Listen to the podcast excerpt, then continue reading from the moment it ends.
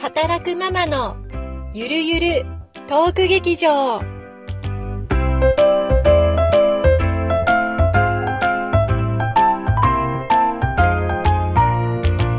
だから、マニュアル化できるものは機械でもできるんだよね。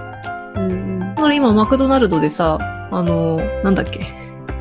席についてスマホでオーダーして持ってくるっていうの知ってる知らない。そんなのあなんのだっけちょっと今ね、アプリで、アプリなんだよ。えっとね、え知らない。あ、あのね、面白いよ。えっと、アプリで、名前がね、ちょっと待ってね。モバイルオーダーっていううん。僕のアプリがあるんだよね。うんで、スマホで注文、スマートに受け取りとか書いてあってさ。で、モバイルオーダーを始めるってやって、で、店舗を選択するんだよ。で、今日私、うんあうんの、うん。モールで、あそこにマックがありますね。 あの、マックがあはるいはいはい。あそこで、あそこの店舗を選び、うん。で、えっと、メニューを今度選ぶんだよ。で、クーポンも使えるから、で、クーポクンーポン使いすごいね。うん。クーポンこれ選んで、で、あとこういうのセット選んで、サイドメニューはこれを選んでとかで、それぞれのセットにあの、じゃあポテトにしますかあと飲み物何にしますかって言って、あの、これだとあの、ププラス20円ですとかで選んでるずっと。で、うん選んで、で、受け取るっていうのをやって、で、決済はカードの情報を入れとくんだよね。で、それうで、んこれで決済します。でも、い店についてます。受け取りできます。決済しますってポチってやると、そこで初めてオーダーが店に行くんだよ。で、M ええうん。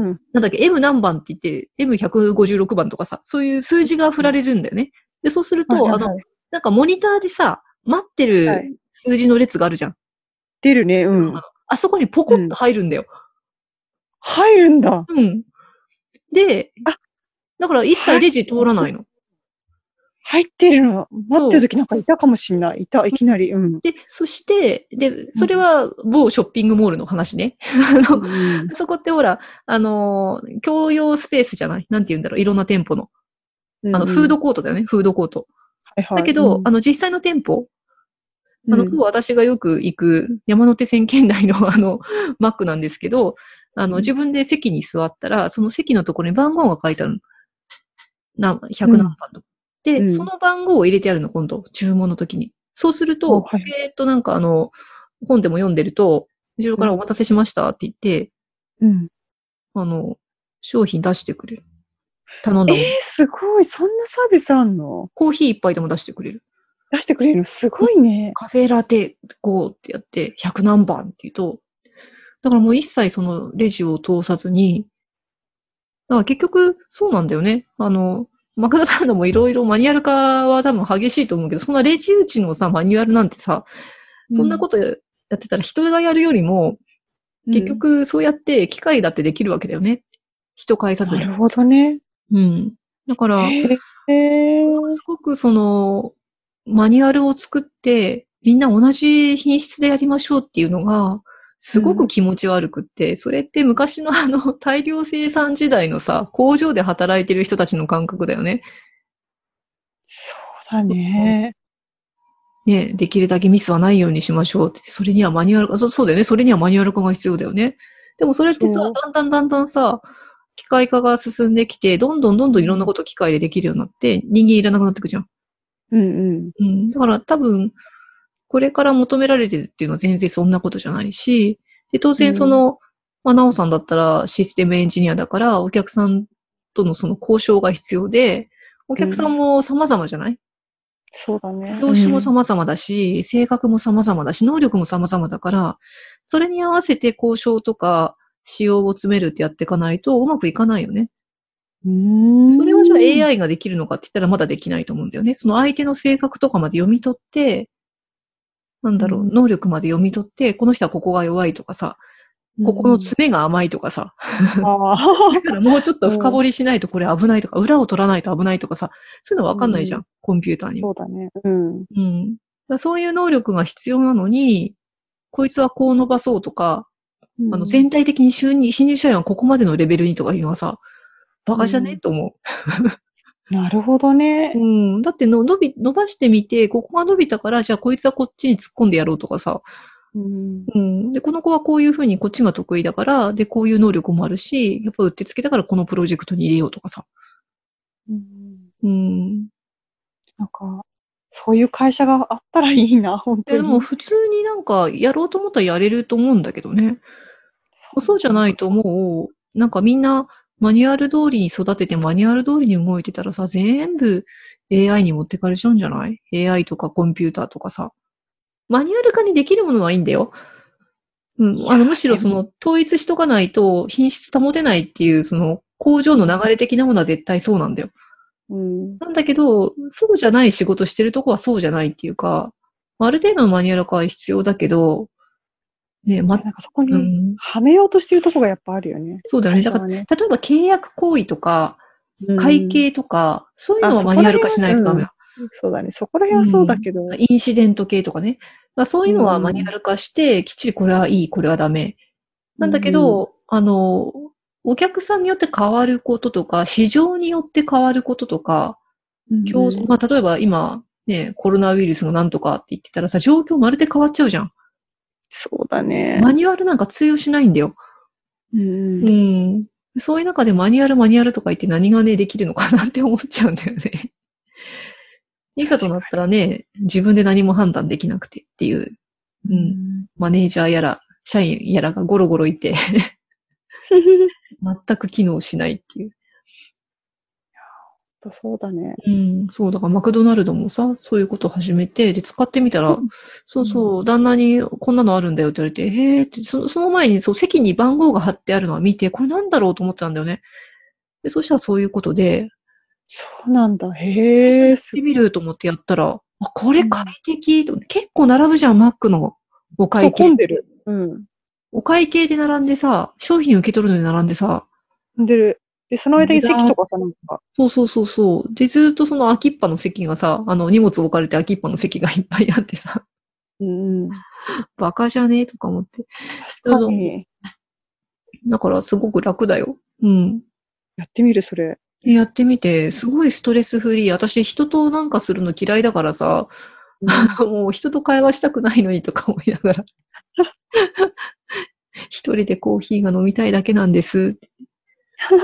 すっごい楽。並ばなくていいなって。で、またさ、頼んだ後にさ、ああ、なんかあれ出さなきゃ、これ出さなきゃとかさ、うん。うんクーポンがとかさ、なく、ないんだもん、全然。いいね。自分のペースで注文できて。そう。で、メニューも全部あるからさ、えーっとって選ばなくていいしさ。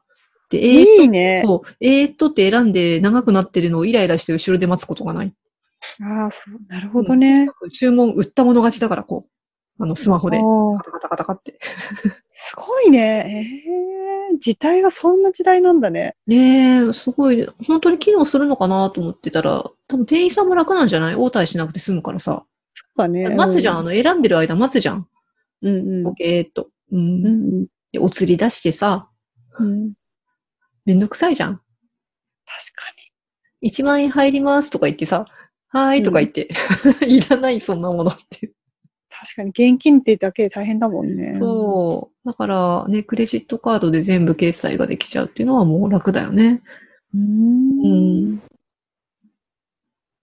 るほどね。そう。だからそういうのにみんな持ってかれちゃうからさ、まあ、マニュアル化してるところに住んでる人たちはなんか気をつけた方がいいと思うよ、と思 って。マニュアル化できるものは自動化できるってことだから。そうだね。マニュアル化できないところにいる人たちは、あの、代替が効かないので、うん生き残れるんじゃないかなと思うし。うん。そのマニュアル化って考え方がなんかあるような気がするね。マニュアル自体はないけど、なんだうろう。ん。だから、ああこういいうう、ああ、うん、そう。なんて言うんだろう。あの、決め、決めちゃうというか答えがあるとかね。